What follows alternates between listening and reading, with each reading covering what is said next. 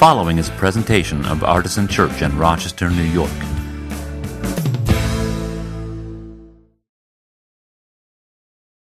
Well, my dad used to play um, softball. He played in the church softball league. It was a very big deal for him. It was one of his favorite things to do.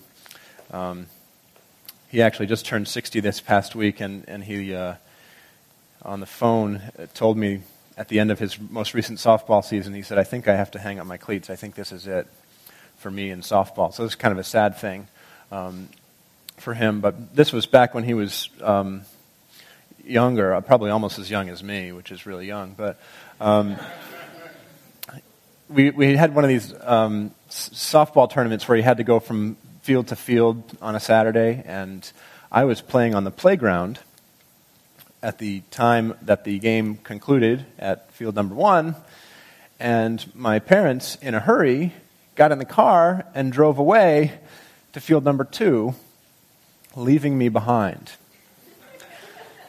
I was forgotten and abandoned on the teeter totter.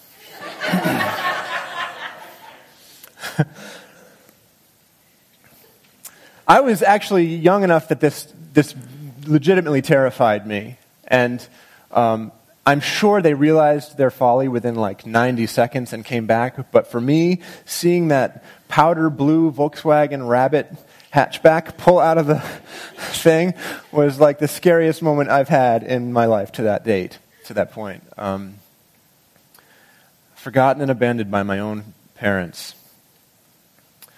Um, we laugh about it now. It's kind of a funny, one of those family around the Christmas tree stories that you tell and chuckle. Um, and the truth is, uh, it, it sort of serves to remind me how fortunate I actually am when it comes to my parents. Uh, that is the closest I can come to a personal story of abandonment by my parents. Um, 90 seconds on a teeter totter. Right? I know that some of you have much, much worse stories much more painful stories. Stories that you can't actually laugh about around the Christmas tree because you still have no connection. And even those of us who do have good relationships with our parents probably all carry with us one story or another of times when we felt forgotten or abandoned maybe by bosses or coworkers, maybe by people who we called friends, but apparently didn't think of us as friends when they went on that fun outing without us. Maybe even by the church, the place that's really supposed to be a sanctuary. Maybe even by a pastor the one who is charged with caring for your soul. We all carry some version of this story of pain, of being forgotten and abandoned. And this morning I want to tell you that even though everyone else may forget you, God always remembers you. Even though other people may look at you and see right through you and never notice you're there. God sees you. Even though people may not appear to hear you or listen to you when you speak from your heart, God hears and listens to you. See, people may forget that they made a promise and Kids, yes, even parents sometimes forget that they made a promise or for some other reason fail to keep it. But God does not forget his children, and God does not forget his promises. Let me tell you about the family of Abraham. That is the series that we are in this month. Today's the last traditional message in this series, and next week we'll have a really fascinating um, interfaith panel where we have representatives from the Abrahamic faiths speaking about who Abraham is in their tradition. But let me tell you about the family of Abraham. Here are the names of Abraham's family. And I'll even give you the, the meaning of the names because these names are significant. Their meaning is significant to the story. And you might surmise that the names came later, even, that as this oral tradition was passed down, the, the, the meaning of the names was a helpful handle in keeping the story of God alive in the community of his people. But of course, this starts with Abram. Abram uh, was the one who God called and said, I'm going to make you a great nation. He, Abram means exalted father. And later his name was changed to Abraham, which means father of a multitude. And you have Abraham's son Isaac, born to Abraham and his wife Sarah in their old age. And he was named He Laughs because it was laughable that they should have children at their age. And you have Isaac's son, the younger of twins, Jacob, who stole his brother's inheritance and his brother's blessing from the father. Jacob's name means heel grabber, which is a Hebrew idiom for deceiver. Sort of like calling your child shifty eyes, as I said last week. and Jacob had 12 sons by four different women, two wives and each of their handmaids. But the one through whom the story continues is Joseph, which means may he add, may he add another, which his mother was really hoping for because she was in this child rearing competition with the other wife and with the handmaidens. And before you know it, of course, Joseph finds himself in Egypt rising in the courts of the Egyptian king, the Pharaoh. And then the people come, his brothers and their families come, and the Hebrews settle in Egypt. And before you know it, the Exodus story is underway, and all of the stuff that happens in the family of Abraham and the family of God's people kind of hinges on Joseph and his time in Egypt. Uh, so after Joseph, you're off and running with all that stuff we did on those cool flannel graph boards a few months ago, a few weeks ago. But when we tell the story this way, when we use that common phrase of Yahweh, the God of Israel, as the God of Abraham, Isaac, and Jacob, which is what we so often say, we are forgetting someone. There is a forgotten son in this story. And so today, I want to remember the forgotten son. And I want to remember his mother, too. The story starts with his mother. And so let's turn to it now. I'd like to look at Genesis 16, first of all. I'm going to read you this story, and if you'd like to follow along, you can do that in your own Bibles, or you can take one of the red Bibles that's all around here, that are all around here, and you're going to look to page 11. You don't have to go very far to get to Genesis 16.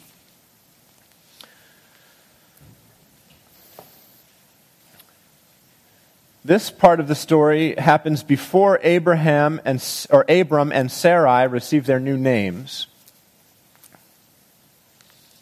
They've been given the promise, but there has not been any child.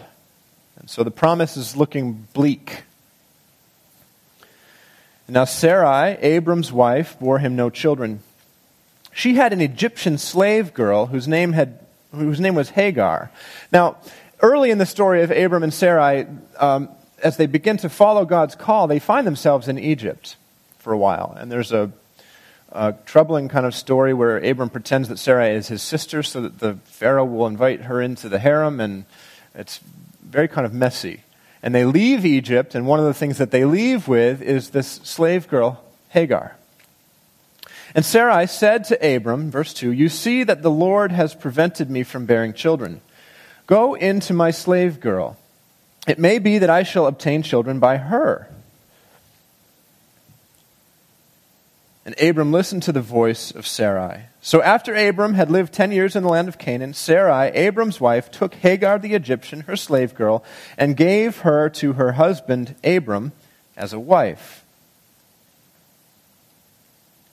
He went into Hagar, and she conceived, and when she saw that she had conceived, she looked with contempt on her mistress. Now, we shouldn't fault Hagar too much for this. After all, she was uprooted from her family became the slave girl of this very old woman and this very old, possibly creepy man, who then made her pregnant. So when she looks with contempt on Sarai, it's not like, I'm better than you because I'm pregnant. It's, I'm pregnant. How, how could you do this to me? That's how I read it. Chapter 5 Then Sarai said to Abraham, May the wrong done to me be on you I gave my slave girl to your embrace, and when she saw that she had conceived, she looked on me with contempt. May the Lord judge between you and me. But Abram said to Sarai, Your slave girl is in your power. Do to her as you please. This is what's called passing the buck. And you see the men in Scripture doing it all the time. Then Sarai dealt harshly with her, which, by the way, is the same word that's used of the Egyptian slave masters how they deal harshly with the Israelites later on. And she ran away from her. So let's stop there for a minute. We've looked at this, and I want you to, to think of it from Hagar's perspective. Uprooted from her homeland, given or sold or purchased into this strange foreigner family, brought into this different religious worldview than what she was accustomed to, and then treated harshly. Hagar is a, a, variation on an Arabic word that means flight or fugitive. And it's because what happens now is that she leaves, she flees resume in verse 7, and now we kind of get God's perspective on this woman. Then the angel of the Lord found her by a spring of water in the wilderness, the spring on the way to Shur. And he said, Hagar, slave girl of Sarai, where have you come from and where are you going? Sarah, she said, I am running away from my mistress Sarai. Notice she doesn't answer the second half of the question. She knows where she's coming from, but she doesn't know where she's going. The angel of the Lord said to her, Return to your mistress and submit to her. The angel of the Lord also said to her, and this is huge, I will so greatly multiply your offspring that they cannot be counted for multitude. Does this sound very familiar to the promise given to Abraham himself? And the angel of the Lord said to her, Now you have conceived and shall bear a son. You shall call him Ishmael, for the Lord has given heed to your affliction. Ishmael means God listens, God hears. The angel goes on to say Ishmael shall be a wild ass of a man, with his hand against everyone. Grow up. and, and everyone's hand against him. And he shall live, I laughed too. He shall live at odds with all his kin. So she named the Lord who spoke to her, which is amazing to me. She's naming Yahweh. She's naming God. El Roi. For she said, Here have I really seen God and remained alive after seeing him. El Roi is God of seeing, or the God who sees. So God has heard this woman who had no one to hear her cry, and he has seen this woman who had no one to see her affliction. Therefore, the well, the spring of water where she was, was called Be'er Lahai Roi, which means well of the living one who sees. And then Hagar bore Abram a son, and Abram named his son, whom Hagar bore, Ishmael. Abram was 86 years old when Hagar bore him Ishmael.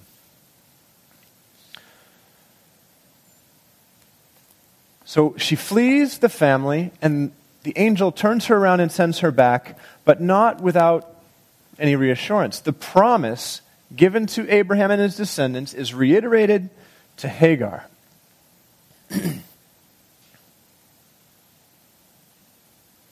so Hagar goes back to Abram and Sarai and lives with them for another 14 years, during which time God gives Abram and Sarai their new names, Abraham and Sarah. And he establishes the sign of the covenant that he's made with them, which is circumcision. Now, Sarah would eventually become pregnant with Isaac. But I have to think that during this 14 years, there were at least moments where they thought that Ishmael was going to be the only thing that they, the only child that they had. He was the, the, he was the only basket they could put their eggs in, or apples in, or whatever that, that metaphor is. So when Isaac is conceived,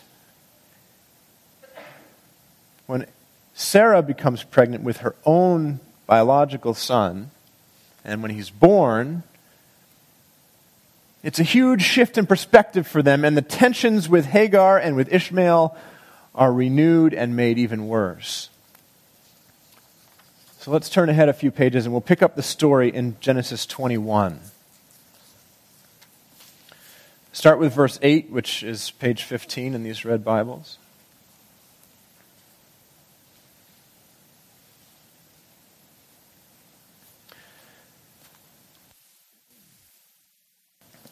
The child grew. Now, this is Isaac, the natural born son of Abraham and Sarah. The child grew and was weaned, and Abraham made a great feast on the day that Isaac was weaned. But Sarah saw the son of Hagar the Egyptian, whom she had borne to Abraham, playing with her son Isaac. Now, some other translations I've seen say that he's teasing him or giving him a hard time. It probably doesn't really matter which of those things it is. Sarah's response is the same. So she said to Abraham, Cast out this slave woman. Won't even use her name. She's been with him 20 years. For the son of this slave woman shall not inherit along with my son Isaac. The matter was very distressing to Abraham on account of his son. But God said to Abraham, Do not be distressed because of the boy and because of your slave woman. Whatever Sarah says to you, do as she tells you, for it is through Isaac that offspring shall be named for you. As for the son of the slave woman, I will make a nation of him also, because he is your offspring. So Abraham rose early in the morning and took bread and a skin of water and gave it to Hagar, putting it on her shoulder along with the child, and sent her away. And she departed and wandered about in the wilderness of Beersheba. When the water in the skin was gone, she cast the child under one of the bushes. Then she went and sat down opposite him, a good way off, about the distance of a bow shot, for she said, Do not let me look on the death of the child. And as she sat opposite him, she lifted up her voice and wept. And God heard the voice of the boy, and the angel of God called to Hagar from heaven and said to her, What troubles you, Hagar? Do not be afraid, for God has heard the voice of the boy where he is. Come, lift up the boy and hold him fast with your hand, for I will make a great nation of him. Then God opened her eyes, and she saw a well of water. She went and filled the skin with water and gave the boy a drink. God was with the boy, and he grew up, and he lived in the wilderness and became an expert with the bow. He lived in the wilderness of Paran, and his mother got a wife for him from the land of Egypt. So the promise is reiterated for Ishmael again, twice in this second wilderness encounter, this second experience of a woman at a well. God was with him, it says, as he went away from his father. And Ishmael becomes the father of the Arab peoples.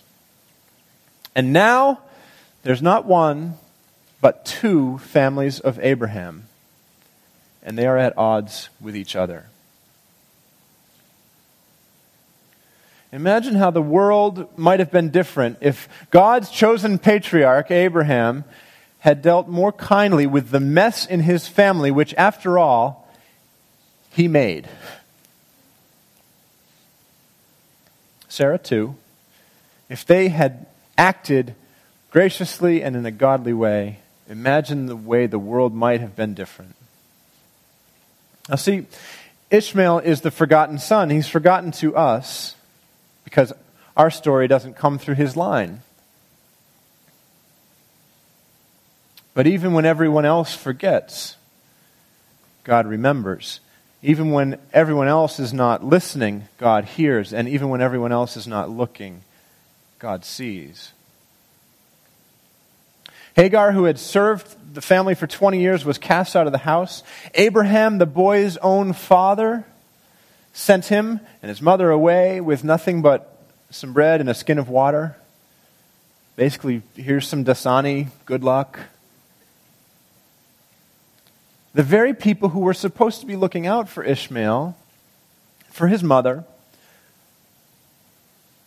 were the ones who caused him harm.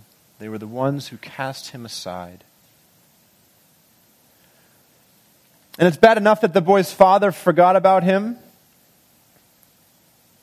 But don't forget, Abraham is also the spiritual leader of this newly formed tribe. He is the one who bore the promise God had made.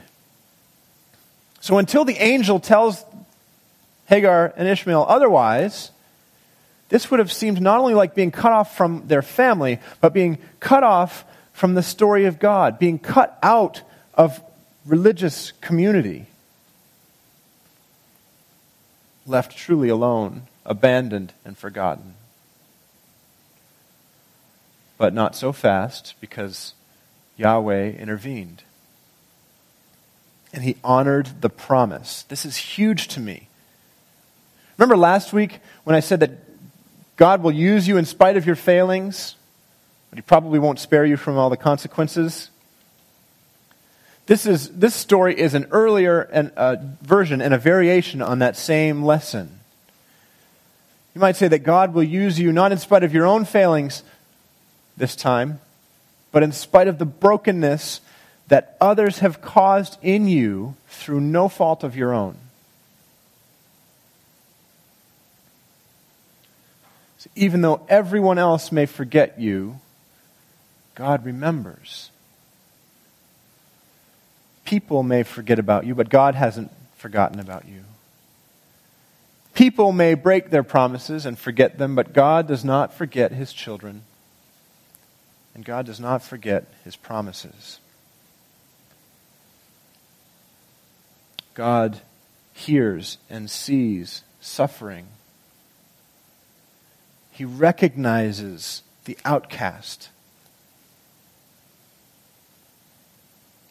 that's what Ishmael's name means. God hears me. And you see this time and time again in the ministry of Jesus who is, of course, our access point into this story, this family of Abraham.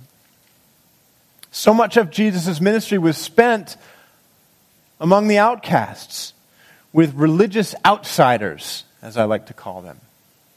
Tax collectors, drunks, prostitutes, homeless people, the disabled, lepers, all of those who society, even religious society, said, no, keep your distance, those were the ones that seemed Jesus was drawn to.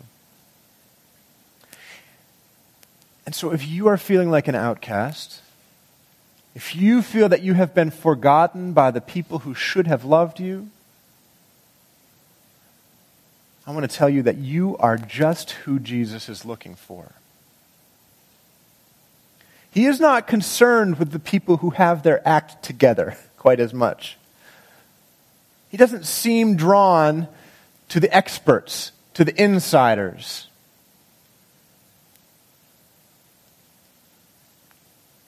To those who the world would describe as blessed. Jesus does not reply to your tweet that says hashtag blessed. He's not interested in the hashtag blessed people.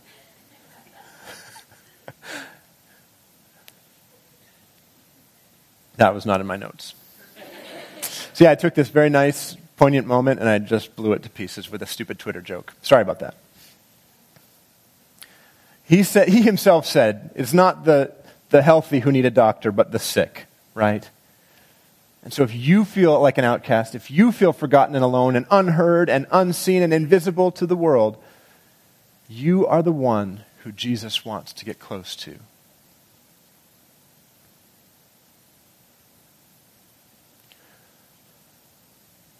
And he invites you to his table, and in a minute I will invite you to his table as well. But first, I want to say a word to others of us in the room. Because there are some of us in the room who are hashtag blessed, aren't we? Right?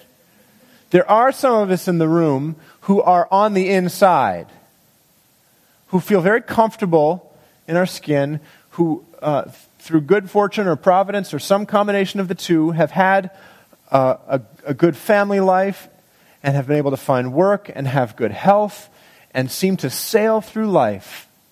And you come to this place and you connect to this community and you think, Artisan is so great.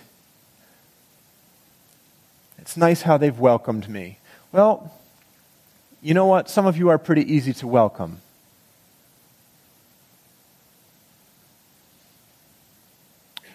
As the church, we are the body of Christ. That means that we are the physical representation of his work in the world. As the church, we are the ones who are here in physical form right now who can reach out to broken people, who can invite those who have been cast aside into community with us. We are the ones who can see the invisible people. We are the ones who can hear those who nobody listens to. We are called to make the earthly reality match up with the heavenly ideal. Thy will be done on earth as it is in heaven. But do we do it? I am not so sure that we do it. We're not always doing a good job of living up to that calling. Especially when it comes to seeing and hearing and remembering those who are outcast, those who are oppressed, those who don't match up with our expectation, those whose pictures we wouldn't put on our website to demonstrate what an awesome community we have. Abraham and Sarah clearly didn't think that Ishmael was worthy of God's promise. But God had other ideas about who was worthy of his promise. God always seems to have other ideas about who's worthy of his promises. And so I want us to conclude this morning by praying together a confession of sin. It's the one that we use most weeks when we pray this prayer. This morning I moved it to this point because I think that we have some sin to confess in this area. I often ask you to grab on tightly to that phrase, what we have left undone. It is much easier to identify the sins that we commit than to identify the sins that we omit.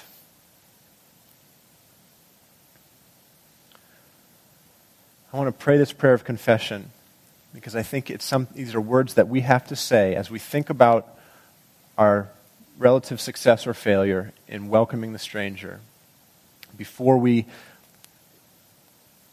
trot joyously to the table of the Lord. Let's pray this prayer of confession together. Most merciful God, we confess that we have sinned against you in thought, word, and deed, by what we have done and by what we have left undone. We have not loved you with our whole heart. We have not loved our neighbors as ourselves. We are truly sorry, and we humbly repent.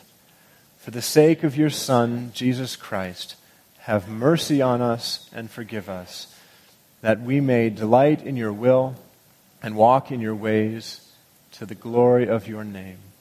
Amen having confessed your sin and our sin together, we now are invited to Christ's table. This great leveling of the playing field to which he invites us all. And you don't need to be a member of our church or of our denomination. in order to come to this table, you simply need to be trusting and following Jesus and saying to him as he extends this meal of his own body and blood to you, Yes, please, I want it. I want to come to your table. If you want to come, he is calling you here. If you're not in that place, it's perfectly okay to stay where you are, to think, to pray, to meditate, to ponder. And if you'd like personal prayer, you can have that up here. We're going to continue to sing as we engage this next few acts of worship. The table of the Lord is open now. I invite you all to come. Amen.